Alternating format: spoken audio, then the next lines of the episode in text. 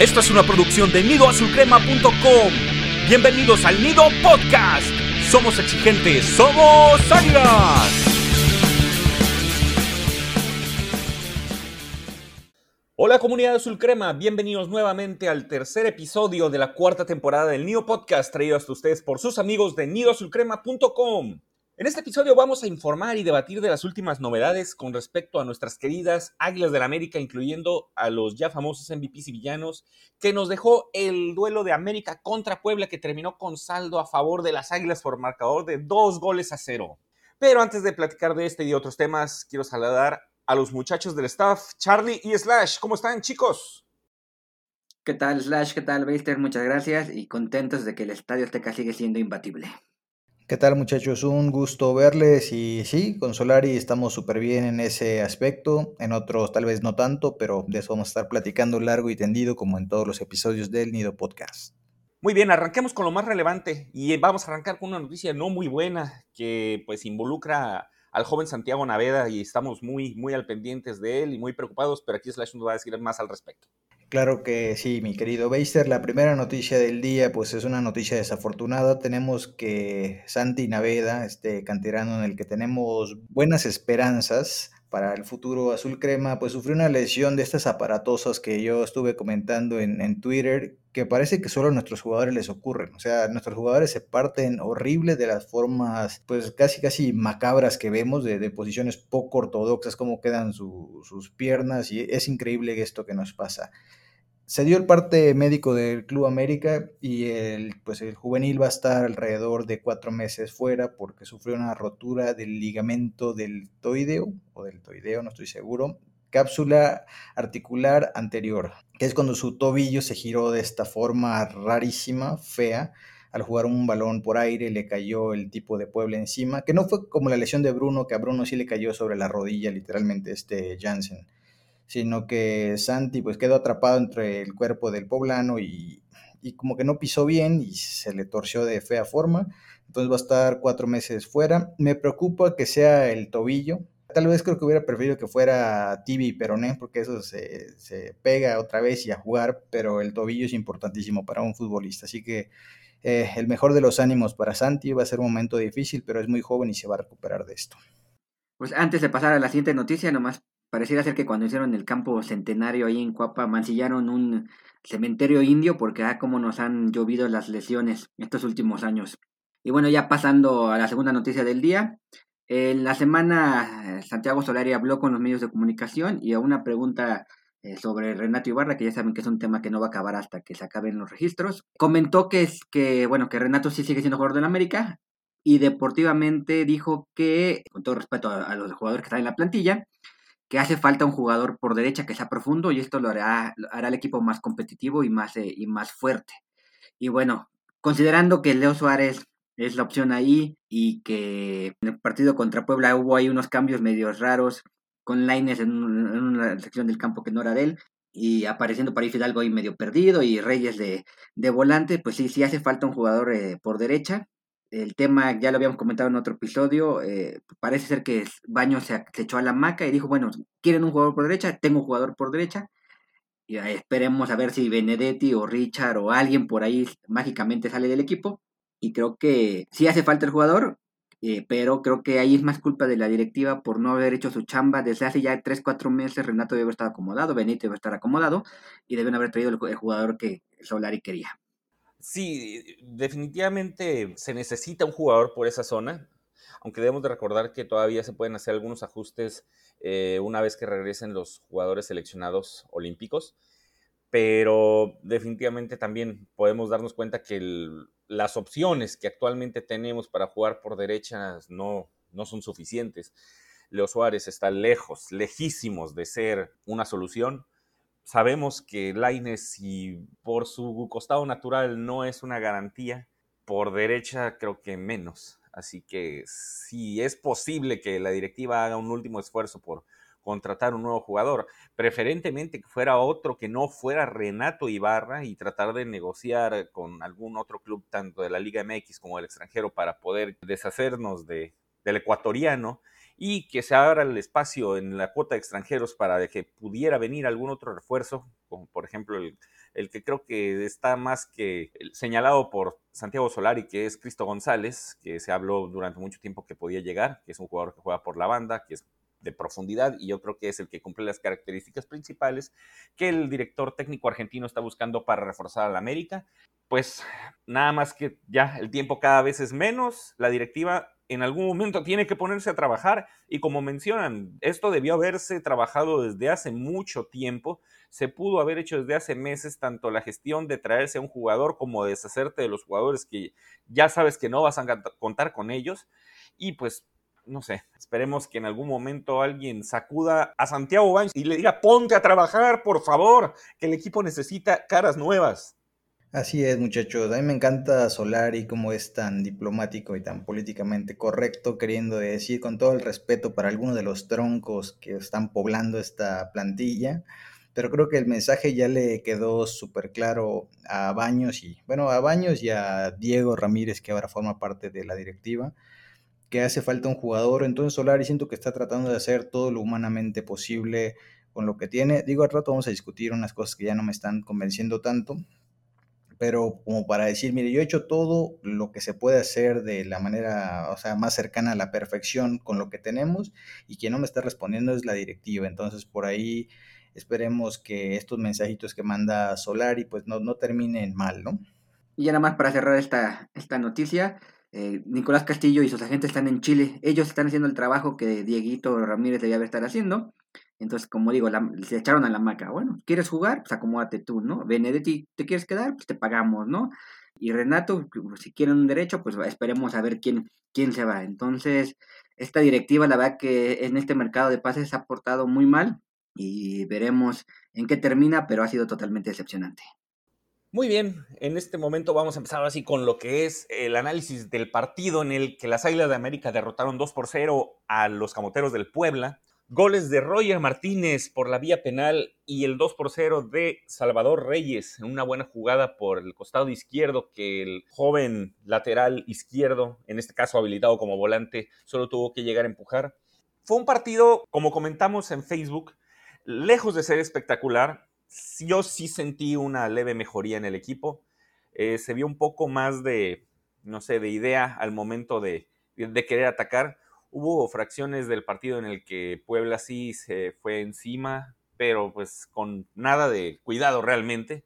No hubo una verdadera llegada en la que se pudiera poner en peligro el marco de Óscar Jiménez, más que creo que esa última, faltando cinco minutos, que él mismo se trató de complicar la existencia con un raro manotazo que rechazó y que afortunadamente le rebotó al delantero de Puebla y el arquero pudo controlar al final. Pero siento que es la fecha 3, se sigue ganando, hay mucho, mucho margen de mejora todavía, pero creo, a mi perspectiva, que se vio un poquito mejor. Hay muchas variantes que se tienen que hacer y espero que cuando lleguen tanto Córdoba como Henry Martín, bueno, obviamente sabemos la, el aporte que puede hacer Guillermo Ochoa y que pues por ahí Jorge Sánchez pues puede colarse como titular, a pesar de no haber tenido un buen torneo anterior. Siento que estos dos jugadores este, que es en el ataque son los que más podrían aportar y se necesitan porque América sigue siendo aburrido, sigue siendo nada espectacular y siento que falta ese punch porque contra Puebla no es como que se haya sido totalmente avasallador, hubo unas tres o cuatro llegadas claras, pero hasta ahí. Y sabemos que este Puebla, el de este torneo, está lejos de ser lo que fue el torneo anterior y pues no es un buen parámetro. Hay que aceptar que este inicio de torneo está hasta cierto punto a modo para que América pueda hacer una buena cosecha de puntos, pero ya veremos cómo se comportan cuando vengan rivales de más categoría y de más peligro.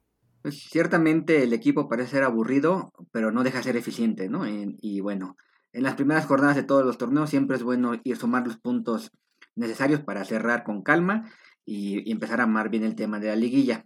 Pero sí, algo que noté en el estadio, a pesar de que fue una entrada bastante pobre, eh, la, afición no está teniendo tanta, no se está conectando tanto con el equipo. Estuvo muy callado el ambiente, hubo poquitos gritos, y esas pocas veces me ha tocado verlo, a pesar de que el equipo estaba ganando y estaba jugando bien, en, lo que cabe, con las piezas que tiene. O sea, digamos que se está explotando al máximo lo que se tiene, tristemente no, no se tiene mucho, como ya comenté en la nota de las calificaciones que los invito a pasar a leer. Pero sí, entre aburrido y eficiente, pues la verdad que está bien. prefiero que, que ganen, aunque aburran, a que pierdan y aburran, ¿no? Así es, muchachos. De hecho, yo lo primero que hice antes de comenzar el partido, me fui a una conocida casa de apuestas, porque eso hace muy entretenidos a los partidos. No es lo mismo cuando hay dinero en juego que cuando no lo hay y pues cada gol se celebra diferente, te pone más cerca de ganar y ser feliz, ¿no? Porque de otra forma, solo ver el partido sin ninguna motivación extra, sobre todo cuando no te tocan calificaciones, es así de whatever, puedo ver el resumen, pero no, la verdad es que, que vi el partido porque pues es una costumbre de años y la realidad es que no, este es de los Américas que menos me transmiten algo.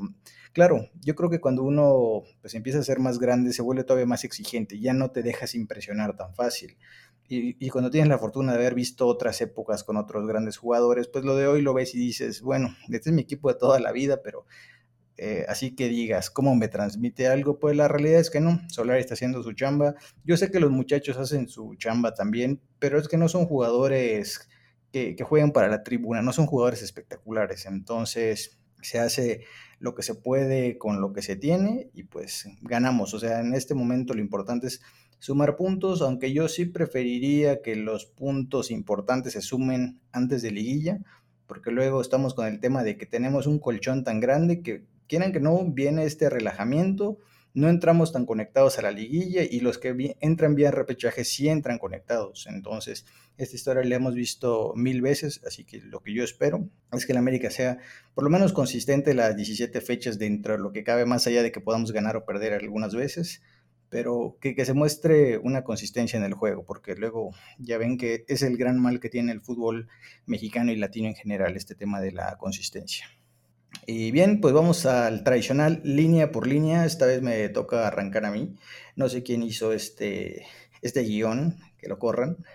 Eh, empezamos con Oscar Jiménez, mi amigo Oscar Jiménez, pues tuvo un partido decente, o sea, de Puebla tampoco le exigió demasiado y sabemos que en Jiménez tenemos al mejor portero suplente de toda la liga, así que no hay que preocuparnos. Eh, bueno, este torneo ha estado entre, como número uno entre los que más atajadas han hecho, digo, eso no habla tampoco demasiado bien de la defensa, pero Jiménez está ahí cuando se le requiere y ahorita que regrese Ochoa, pues esperamos que haya disfrutado estos dos o tres partidos de titular, porque ya no lo volveremos a ver, aunque Beister esté secándose las lágrimas.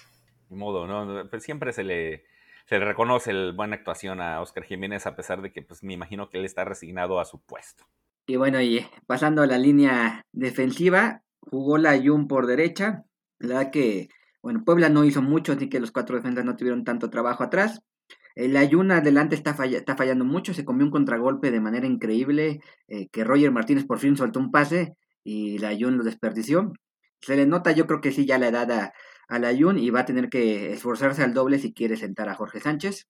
En la central estuvo el supercapitán Emma Aguilera, que sigue siendo el eslabón más débil de la defensa. Sí sufrimos cuando se le viene enfrente el rival, porque con un quiebre termina en el piso aunque creo que sus funciones de capitán media las hizo bien. Eh, se vio regañando a varios de sus compañeros. El que sí dio un partidazo y creo que, fue de lo mejor fue Sebastián Cáceres. Por ahí hubo un par de barridas impresionantes que logró cortar peligro.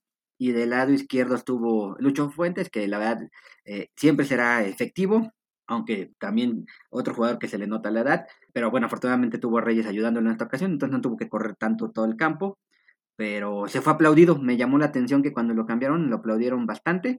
Y entonces ahí Luis Fuentes poco a poco se va ganando el cariño de la afición. Y solo quiero hacer un pequeño paréntesis en por qué Roger no la pasa. Ahí la Jun te dio la respuesta, porque sus compañeros no son tan talentosos y no supieron qué hacer. Ese gol se lo comió entero el buen este, la Jun. Y ahora sí, continuamos con la contención, mi querido Beister. Un paréntesis de ese paréntesis, un corchete, digámoslo así. Pero es que también, o sea, tenía, eran cinco contra dos. De los cuatro compañeros que tenía, se la tenía que pasar a la Yu, pero se le pudo haber pasado a otro. Sabemos que la Yu no está en un buen momento. Creo que pudo haber elegido mejor su destinatario. Pero bueno, ya ni modo. Eso pasa por confiar en, la gente. Exacto.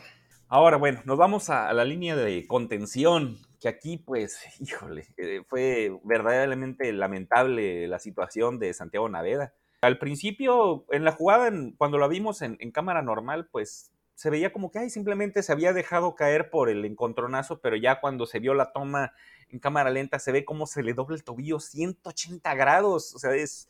Y luego el tobillo, como menciona Slash, es una zona muy delicada, no suele quedar completamente bien. Esperemos que la juventud que tiene Naveda le ayude a salir adelante y sobre todo esas ganas de trascender que sabemos que tiene el muchacho. Y pues ni modo, era su primera oportunidad como titular en este torneo y sufrió ese accidente. Nada más que buenas vibras y los mejores deseos para Santiago Naveda. No pudo participar mucho en este partido, creo que fueron 10 o 15 minutos los que pudo durar. A su lado estaba Richard Sánchez, que siento que sigue sin, sin regresar a su, a su nivel. No asume ese rol de volante mixto. Lo vemos cobrando los tiros libres, algunos servicios, algunos tiros de esquina. Es el cobrador más decente, siento que tenemos en el equipo, pero pues aún no ha, no ha sido efectivo al momento de, de conectar con sus compañeros. Nos siguen faltando buenos entradores y en las funciones de presión, de ayuda en la contención, eh, los cumplió a medias, a medias. Siento que todavía le falta entrar en ritmo, lo vi hasta cierto punto un poco desubicado y al momento en que entró Aquino, que bueno, eso, se va a analizar más adelante, no terminan de, de, hacer una buena cohesión y se me ha cerrado porque no es como que sean compañeros de reciente creación, no es una sociedad que se acabe de formar. Desde el torneo pasado ya habían trabajado juntos, lo habían hecho muy bien y en este torneo siento que les falta todavía. Esperemos que sea algo mental y que lo puedan recuperar. Sobre todo Richard Sánchez, que puede ser bastante desequilibrante si él lo desea con el balón en los pies en, en las próximas jornadas, porque mucha idea sale de sus botines. El tema con Richard me parece que es de estos que arrancan tarde los torneos. O sea, recordemos que Richard cerró bastante bien el torneo anterior y este no lo ha comenzado tan bien, en parte porque no hizo pretemporada. Así que, o sea, con él no me preocuparía tanto porque suele aparecer a la hora buena. O sea, yo sé que siempre queremos jugadores que estén disponibles 17 fechas más las 6 de liguilla y que hagan partidos perfectos, pero a veces es, complicado. Con Richard no tendría tanto este drama pero, o sea, sí me gustaría verlo pues constante, pero eh, si tengo que elegir cuándo prefiero que esté mejor, que sea más adelante en el torneo. No me gusta que se gasten las balas contra equipos irrelevantes en fases irrelevantes.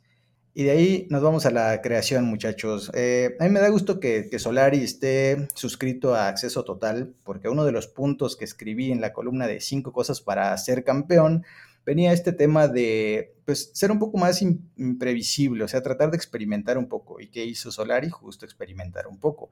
Partió con Laines por derecha, como ya nos indicaste hace rato, Beister. Eh, Salvador Reyes estuvo como volante izquierdo, una sorpresa por ahí, y Fidalgo como detrás del delantero, aunque sabemos que a Fidalgo le encanta retroceder hasta la contención y casi de, de central. Eso es lo que no termina de convencerme del español.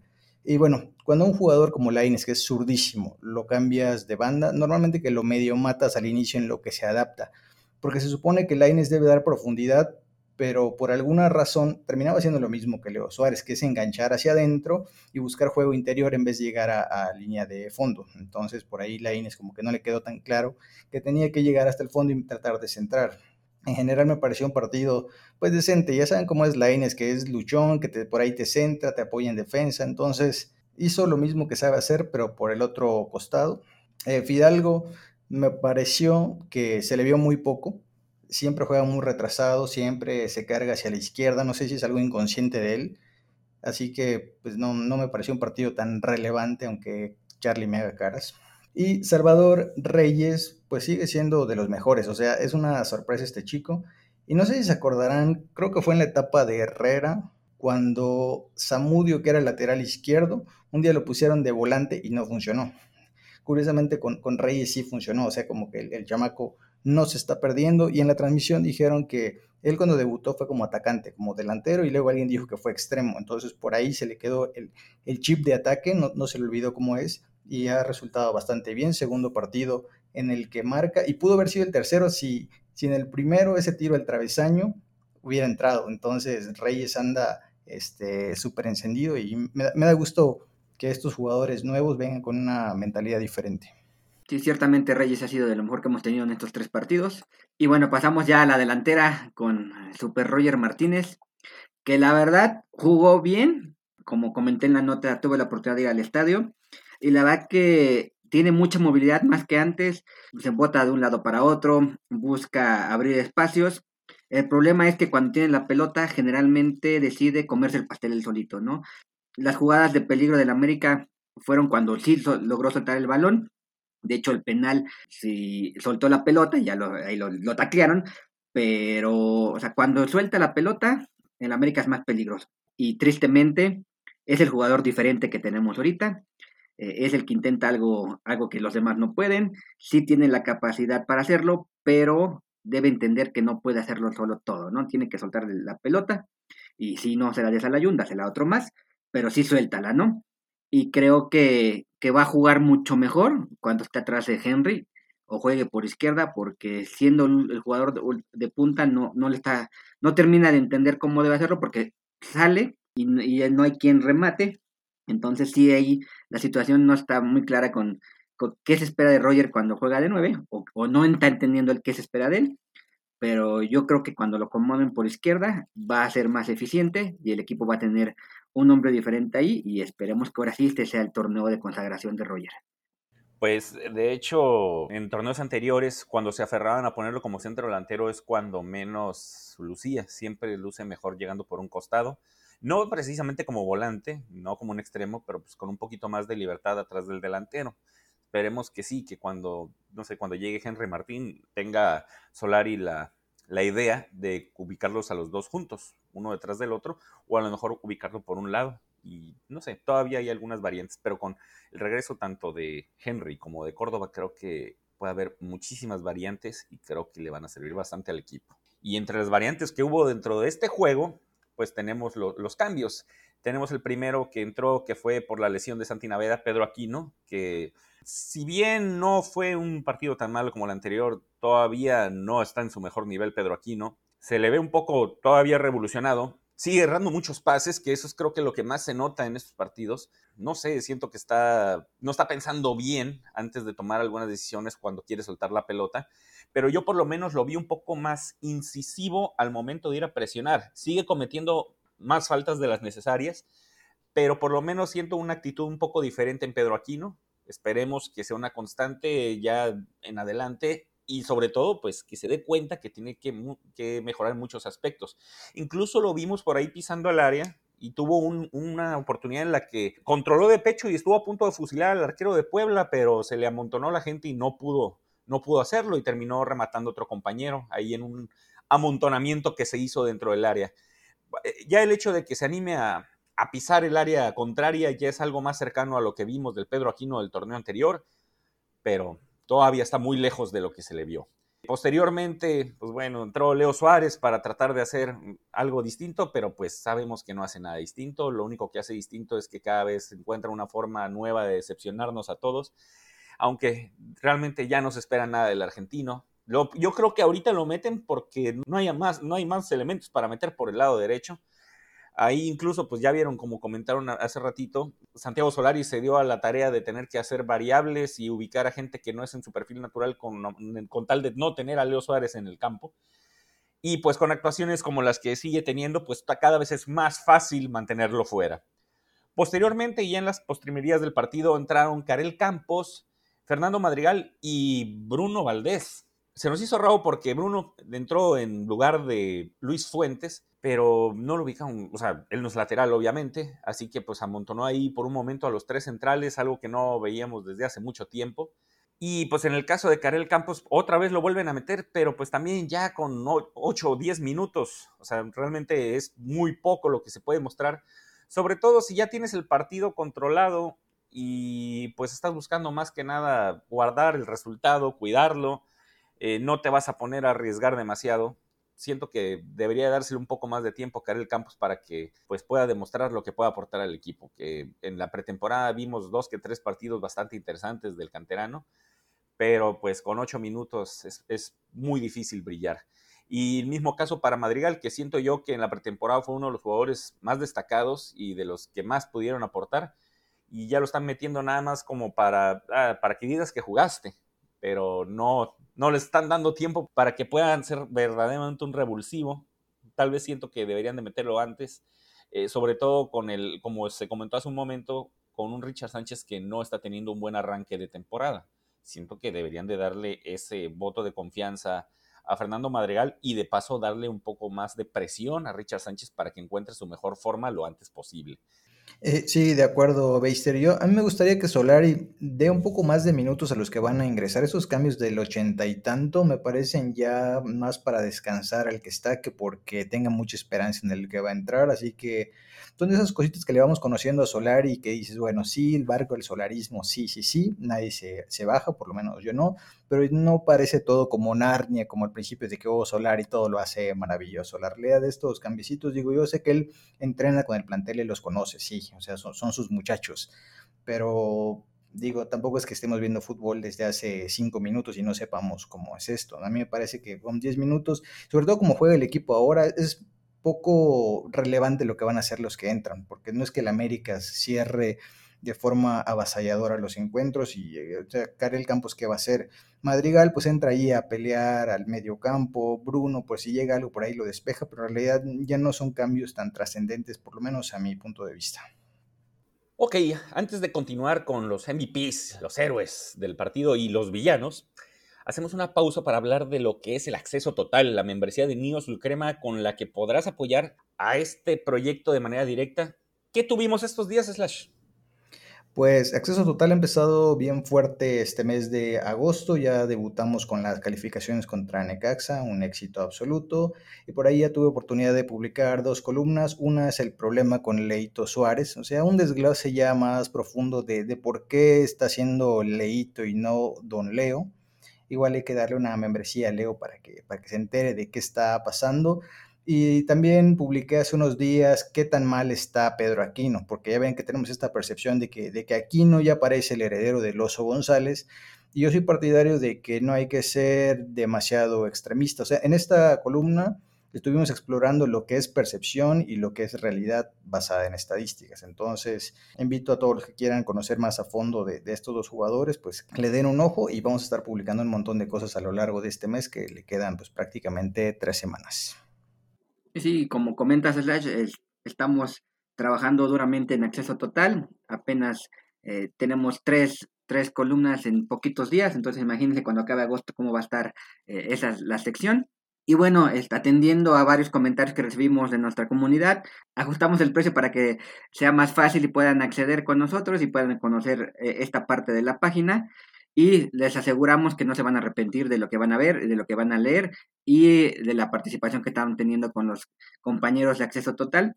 Y esperamos que de su apoyo para poder seguir haciendo el nido muchos años más. Y mejorarlo día con día. Exactamente, no como Santiago Baños. Listo muchachos, entonces vámonos a, nuestra sección favorita, los MVPs y villanos del América 2, Puebla 0. Comienzo con los MVP, ya saben que aquí siempre tratamos de reconocer primero a los que lo hacen bien. Y en esta ocasión, muchachos, mi MVP va para el mismísimo Rogero. Lo único que tenemos ahí arriba es un tipo que recibe demasiadas faltas, se bota bastante del área, le cometieron el penal y tuvo la valentía de quitárselo a Aguilera, que Aguilera va y agarra el penal como si fuera el cobrador más infalible, cuando recordemos que sus últimos penales han sido un desastre. Entonces Roger súper bien, el primer gol es el más difícil, es el que te cambia los partidos, él lo hizo todo, le cometieron la falta, lo cobró, Así que me quedo con, con, Roger y mi mención honorífica va a ser para Salvador Reyes, un jugadorazo este chamaco y que yo espero que no se caiga. Es más, yo sugiero muchachos que no le pongamos ningún apodo de nada y simplemente lo evaluemos y como, y como que no lo miramos porque ya ven qué pasó con, con Entonces, Reyes me gusta, siempre está pisando el área de manera constante. Deberían aprender un poco Laines y, y Suárez de lo que es, de lo que se espera de un jugador que es un volante y él sin ser volante entonces, espectacular lo de Reyes. Me quedo con estos dos como mi MVP y mi mención honorífica. A ver, muchachos, ahora Beister, sorpréndeme para mal. Yo pensé que le ibas a poner Slatan Reyes o algo por el estilo, pero bueno, está bien, lo vamos a dejar así, así, Salvador Reyes, completito. Yo pensé que ya estaban trabajando de Chava, Chazam, así ya todo mágico, pero bueno. Salvatore o algo así, no sé, no, vamos a dejarlo así, Salvador Reyes. El Roberto Carlos mexicano, por favor. Santo Dios. Pues bueno, yo en este caso el, MVP se lo voy a dar a Salvador Reyes, precisamente también por, por eso que comentan, sigue en plan encendidos, anda en plan goleador. Es un jugador que ofrece variantes, sobre todo mucho dinamismo, mucha velocidad, llega por sorpresa, llega a profundidad por el costado izquierdo, aparte de que apoya en, lo que son las labores defensivas, en este caso con Luis Reyes. El gol realmente fue algo circunstancial, pero estuvo ahí en el momento, incluso una, una zona en la que él no, a lo mejor no, no es su zona nominal, porque llegó prácticamente como si fuera el centro delantero, nada más empujar el balón después de un rechazo que tuvo un centro este, por parte de un defensa. Y pues es actualmente es el goleador del equipo. Lleva dos goles, podrían ser tres, como comentas, si hubiera entrado ese tiro al poste en el primer partido, pero eh, tuvo un gran, gran, gran juego y esperemos que, como comentan, siga con ese ímpetu, siga con esas ganas de resaltar y de ser destacado y de ser una pieza importante para el planteamiento de Santiago Solari en este América. Y mi mención honorífica, yo en este caso se la voy a dar a Sebastián Cáceres. Tuvo un muy buen partido, ya teníamos rato que esperábamos que uno de los centrales se viera sólido, se viera confiable. Sabemos que Emanuel Aguilera no se puede esperar gran cosa, pero yo en lo particular sí espero bastante de, del uruguayo. Tuvo, como comentan, un par de intervenciones bastante buenas, aparte de que él siempre es una, una salida eh, constante y es el iniciador de muchos de los ataques de, este América me gusta la solidez y esperemos que sea un poco más constante y no sea tan irregular en su rendimiento que a veces puede ser tener un buen partido como este y al siguiente puede pasar totalmente desapercibido o cometer algún error infantil. Pero el uruguayo tuvo un muy buen juego. Yo le voy a dar el MVP a Salvador Reyes, la verdad que dio un partidazo, pisó el área este, más que Roger, yo creo. Eh, y sí, el gol sí fue circunstancial, pero se, lo merecía. Y atrás también ayudó bastante. La verdad que ha sido un muy buen inicio de torneo de, de Salvador Reyes y esperemos que así se mantenga. Y la mención honorífica se la voy a dar a Roger. La verdad que, como ya comenté, dio un muy buen partido, sobre todo sin balón. Me sorprendió mucho verlo moverse como lo hizo en el partido. Y la verdad es que, que sí, solamente si logra, eh, como ya dije, soltar la pelota más veces, eh, se va, seguramente eh, Slash le va a dar el MVP del año. Pero bueno, contra el pueblo lo hizo bastante bien ya se lo dio, ya tiene casi la placa de Nido Azul Crema como el jugador del año con Roger Martínez. Es más, tiene, tiene adelantado de los próximos tres o cuatro torneos, esperando que se quede, obviamente. Por supuesto, ya estoy trabajando en el borrador de esas columnas, incluido ya el incomprendido, el mejor incomprendido que hemos tenido, Roger Martínez. Y pues mi querido Beister fue el que le dio el MVP hoy a un, defensa contra Puebla, un poco raro, pero como diría Bora, yo respeto. Es un volante, Salvador Reyes jugó como volante. Hablo de Sebastián Cáceres. Tu Esa fue mención honorífica, es diferente, ¿sí? Pues contra Puebla, por favor, un sotanero venido a más últimamente, pero sotanero. Pero vámonos muchachos a los villanazos del día de hoy. Voy a arrancar con Richard Sánchez. Sigue el cachorro, sigue de bajo nivel. Justo hace rato dije que no me preocupa demasiado cómo está hoy, pero pues hay que elegir villanos y hoy no está el cachorro. Parece como que, como que le están pesando un poco las piernas, se ve un poco raro. O sea, pasa desapercibido en los encuentros. No me está gustando demasiado.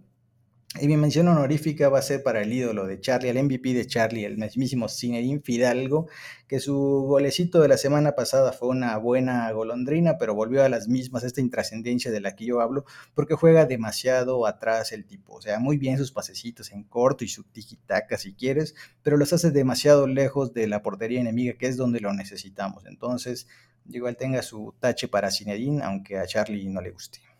No estoy de acuerdo porque Fidalgo creo que sí participó en el, en el segundo gol, pero bueno, creo que fue el que le dio el pase a Richard para que Richard a su vez se la mandara a Fuentes. Pero bueno, este sí, no fue el mejor partido de Fidalgo. Eh, yo le voy a dar eh, el villanazo, pues ya, ya costumbre. Leo Suárez, la verdad que sí jugó media hora, creo pero jugó basura como siempre y ya no le va a dedicar más tiempo a él. Y la mención honorífica, sí, estoy de acuerdo contigo, Slash. Eh, Richard Sánchez, como puse en la nota, creo que se quedó en Perú y el que nos mandaron es la versión pirata porque no está dando eh, buenos partidos, sus centros eh, que se quedan cortos y sí como que le pesan las piernas, no sé si la falta de pretemporada, no sé si comió, si tomó mucho pisco allá en Perú, no sé qué habrá pasado, pero sí, no está en ritmo y urge que que no sé si sea bueno que lo sienten un ratito, aunque ya no está en Naveda, pero sí este, lo tienen que poner al ritmo sí o sí, o, bueno, como dices, esperemos a que al final del torneo ya esté al 100% para la liguilla.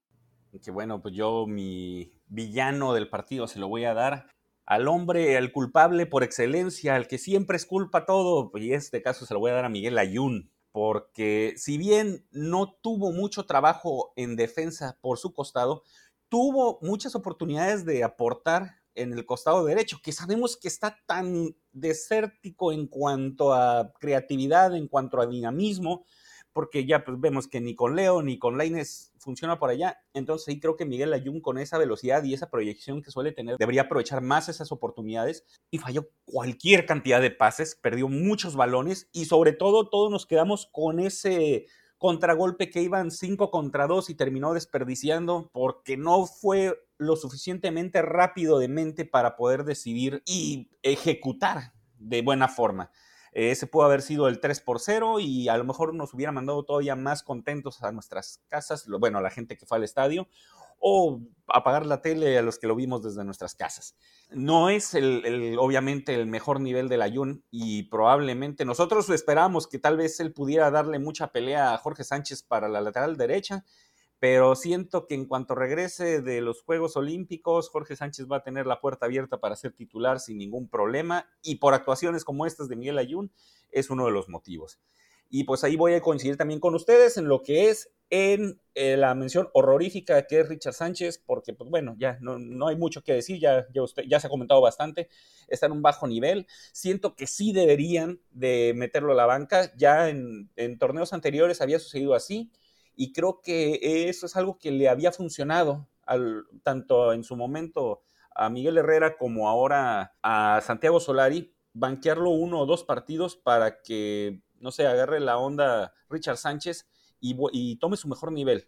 Ya se ha hecho eso antes, lo han banqueado y termina funcionando. No veo por qué en este torneo no debería ser lo mismo.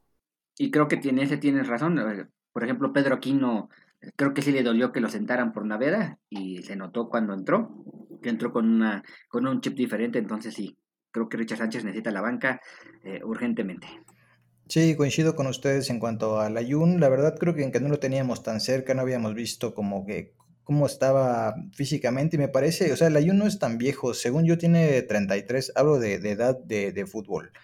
Y tú ves a otros jugadores, por ejemplo, ahorita está Zambuesa con Toluca, tiene, no sé, 38 por ahí, y, pero Zambuesa se ve entero. O sea, pareciera que mientras más viejo futbolísticamente se hace, pues juega mejor. En cambio, con, con la Jun sí estoy viendo esta, esta degradación en su juego que no me está convenciendo. Y sí, con este nivel Jorge Sánchez se lo va a comer con patatas, literalmente. Ahora toca de hablar de lo que son las nido encuestas de esta semana, hechas en lo que es Twitter. Vamos a empezar con la primera pregunta. ¿Cuál es, Charlie? Eh, considerando que según esto ya se recuperó Benedetti, preguntamos a nuestros seguidores en Twitter de que si habría alguna esperanza eh, sobre el poeta. Y bueno, el 31% sorprendentemente dijo que sí, que todavía confía en el poeta, y el 68% dijo que no. Eh, y nosotros nos, creo que los tres nos incluimos en ese 68% de que simplemente este, ya no hay fe eh, en el poeta y la encuesta tiene cero margen de error, entonces por abrumadora mayoría todos estamos de acuerdo que el poeta debe salir del equipo. Sí, ya basta de Benedetti, todos en su momento creímos en él y lo justificamos porque pobrecito, se lesiona mucho, pero cuando un día esté bien nos va a dar alegrías, esos, esos días jamás van a llegar, así que ya, siguiente este jugador. Y hablando de siguiente, vámonos con la siguiente encuesta, que esto fue un escenario muchachos y que antes de de decir cómo votó la gente, vamos a nosotros a votar qué hubiéramos elegido. Eh, el escenario era este de tiro libre al 90 con el partido empatado a 1. ¿A quién eliges para patearlo? Opción A, Salvador Cabañas, opción B, Michael Arroyo, opción C, Cuauhtémoc Blanco y opción D, Carlos Reynoso. Así que venga, Beister, mójate y dinos a quién eliges para patear y ganar. No, pues creo que son muy buenos tiradores, aunque bueno, tal vez Salvador Cabañas no se distinguió tanto por ser un cobrador de tiros libres, aunque hizo varios goles, pero yo me voy con Cuauhtémoc Blanco, definitivamente es un hombre que en los momentos importantes sabía que tenía que meter los goles y tenía una educadísima pierna derecha, aunque también de izquierda podía hacerlo. Así que sí, el jorobado de Nuestra Señora de Tepito definitivamente sería mi opción.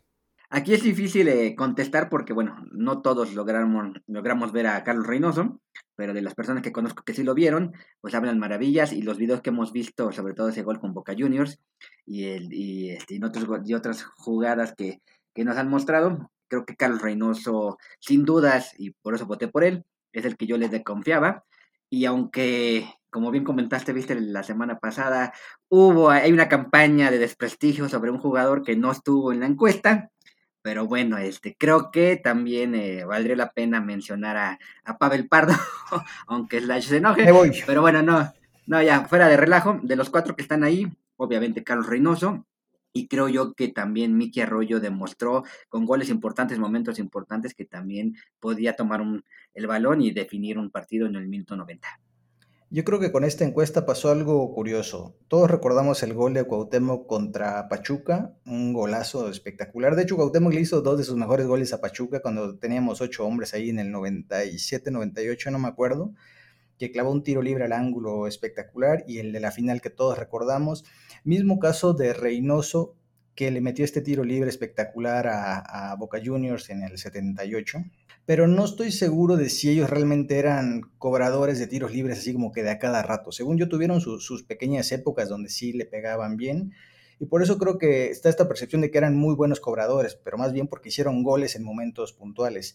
Yo en este caso hubiera votado por Arroyo, más bien yo voté por Arroyo, porque este sí, sí se me hacía del tipo francotirador, sí era su especialidad, porque el tipo no hacía nada más, pero le dabas un tiro libre y era casi gol, o sea, yo tengo muy eh, presente aquel partido contra Monterrey donde necesitábamos goles, no se veía por dónde y el tipo marcó dos goles de tiro libre de visitante. Espectacular este, lo de Miki Arroyo, que, o sea, e, era su chiste, ser buen cobrador de tiros libres y por eso mi voto va para él aunque al final esos dos goles no sirvieron de nada porque igual Monterrey nos terminó echando. Exacto, pero eso no fue culpa del buen Mickey y aquí era a quien pateamos para ver si ganamos esta vez. ¿Qué, votó la gente? 6% para Salvador Cabañas, fue bastante castigado el chavo, aunque como tú dijiste, Bister no es tan cobrador, pero sí tuvo alguna época donde sí, sí pateaba. Michael Arroyo me sorprende, se quedó con el 24%. Cuauhtémoc tuvo el 50% de los votos y Carlos Reynoso tuvo el 20%. Me sorprende que uno de cada dos americanistas tenga este concepto de Cuau. Yo Cuau lo reconozco por mil cosas, pero no por ser como que super pateador de tiros libres. Sobre todo porque tenía este estilo de que tomaba un vuelo espectacular y le metía la parte interna, como que no parecía que eso fuera a terminar al ángulo y, acabó un par de veces ahí, así que pues súper bien por el Cuau. La verdad, hoy nos hace falta cualquiera de estos cuatro para patear tiros libres. Ok, y ahora para concluir, vamos con las preguntas de la afición. Durante el partido contra Puebla se le dio voz a la afición y vamos a ver qué, cuáles son sus preguntas. Vamos con la primera, que es de Víctor Moreno, quien dice que si Reyes sigue demostrando ese nivel, se lo marcamos como acierto a Baños, pues Híjole, honor a quien honor merece. Bueno, quien hace las contrataciones o hace las gestiones para que alguien haga las contrataciones, pues sí es el presidente deportivo. Probablemente, bueno, o incluso se maneja de que Reyes llegó a petición de Solari. Muchos no lo creímos porque pues a lo mejor no era eh, un jugador de mucho cartel, pero pues a final de cuentas está funcionando. Y bueno, no hay que demeritar, por más que no se haga un buen trabajo, si haces alguna cosa bien, pues se te tiene que reconocer y yo sí se lo pondría como un acierto. Pero si no, no, no puede ser todo mal, ¿no? O sea, eventualmente tienes que atinarle a una. Pero muchachos, quitarle un jugador a Puebla, siendo el Club América, debería ser la cosa más sencilla del universo. Tampoco agrandemos a, Baños. Eso ya no es fácil, ya no es fácil quitarle jugadores. Ya no son los ochentas ni los noventas que podíamos desarmar planteles a placer. Ya es difícil. Ya no todos los jugadores quieren venir al América. Salvador Reyes sí quería venir a la América. Pero vámonos con la siguiente pregunta que es de nuestro amigo Álvaro Martínez. Nos dice que en los últimos partidos ha notado que, Solari ya tiene cara de preocupación, sumado a la falta de refuerzos, y nos pregunta si creemos que se le puede acabar a, a Solari la paciencia contra la directiva y el plantel y quiera irse. Dice, ojalá que no. Pues todos desearíamos que ojalá que no, pero algunos de aquí recordaremos la época de Ben Hacker eh, jugando espectacular. El tipo lo echaron por un capricho, así que el fútbol es muy de, caprichos. Entonces, yo quisiera pensar que Solari va a respetar su contrato de dos años, pero igual un día el tipo se aburre y dice, es que si no me dan las armas, yo no puedo competir. y no voy a manchar mi prestigio porque no tengo equipo. Entonces yo sí, sí creo que hay una mínima posibilidad, muy mínima, de que Solari se, se aburra y se arte y se vaya. Totalmente de acuerdo, yo creo que Solari es profesional y no, no se menos de que pase algo extraordinario. Y bueno, pasamos a la siguiente pregunta que nos la hace Héctor González Acosta. Y dice que incluyendo a los Olímpicos, eh, ¿cuál creemos que es la mejor alineación para el esquema de Solari? Creo que así rápidamente serían eh, en la portería Ochoa, en la defensa Reyes, Bruno, Cáceres y, Jorge Sánchez. En la media cancha, si algún día llega a estar Naveda bien, Richard y, Richard y Naveda, en este caso pues tendría que ser Aquino. Y adelante Córdoba, Roger y Fidalgo, atrás de Henry Martín. Sí, yo estoy completamente de acuerdo. Esperemos que pues, se pueda acomodar de esta forma porque teniendo a Córdoba y a Roger por los costados, eh, va a haber mucho más dinamismo y mucho más eh, material para que puedan alimentar a Henry Martín. ¿Y qué les parece ahorita que Fidalgo le encanta retroceder? Fidalgo va a terminar de portero. ¿Por qué no ponerlo de contención ahora que no está Naveda? Una contención ahí este, entre Aquino y, y Fidalgo. Digo, por probar que no quede ahí Solari. Te paso el tipo otra vez y todo para acomodar a Leo Suárez, ¿no? Pero bueno, ya, ya vimos, ya vimos lo que quieres. Este, Más bien no van a sentar a la Inés. Eso es lo que yo creo. Venga, Beister, cierra con la última. Bien, la última pregunta es de GMF y dice, ¿hasta cuándo le podemos exigir a Solari un buen funcionamiento que vaya de la mano con las victorias? Desde este momento, a Solari sabemos que no tiene tal vez las mejores herramientas para hacer funcionar de una manera espectacular al América, pero él sabe de dónde está. Y si bien tenemos un plantel corto, no tenemos un mal plantel. Nada más que hay algunos jugadores que no han dado lo mejor de sí y que todavía quedan a deber, que a lo mejor están esperando que llegue la mitad de la, de la temporada para encontrar su mejor fútbol. Pero en cuanto a exigencia, desde ya, desde la jornada uno se le puede exigir. Y creo que todos estamos de acuerdo de que en cuanto a resultados, no hay problema, pero sí, el espectáculo está lejos del Estadio Azteca y de cualquier cancha que llegue la América. Así que esperemos que las cosas se acomoden para que los partidos no sean insufribles. Y después de lo visto en este partido contra Puebla, siento que esto tiene una tendencia a mejorar. Y bueno, ya antes de cerrar el, episodio, yo les tengo una pregunta a ustedes dos. Eh, pronóstico para el América Filadelfia, yo voy 3-1 a favor del América. Yo voy un 2-0 América. Yo me quedo con el 1 a 0. No sé de dónde ustedes ven estos racimos de goles cuando es lo que más nos ha costado. Yo me quedo con el 1 a 0 a penitas para ver, para no desgastar al plantel. Wow, nunca había sabido que 2 era un racimo de goles, pero. Para este América sí. Muy bien, con esto vamos a dar por terminado este episodio del Neo Podcast. Agradezco a la comunidad Azul Crema por acompañarnos, así como a toda la gente que nos ha apoyado en acceso total. Y de igual forma agradezco a los miembros del staff. Slash, muchas gracias.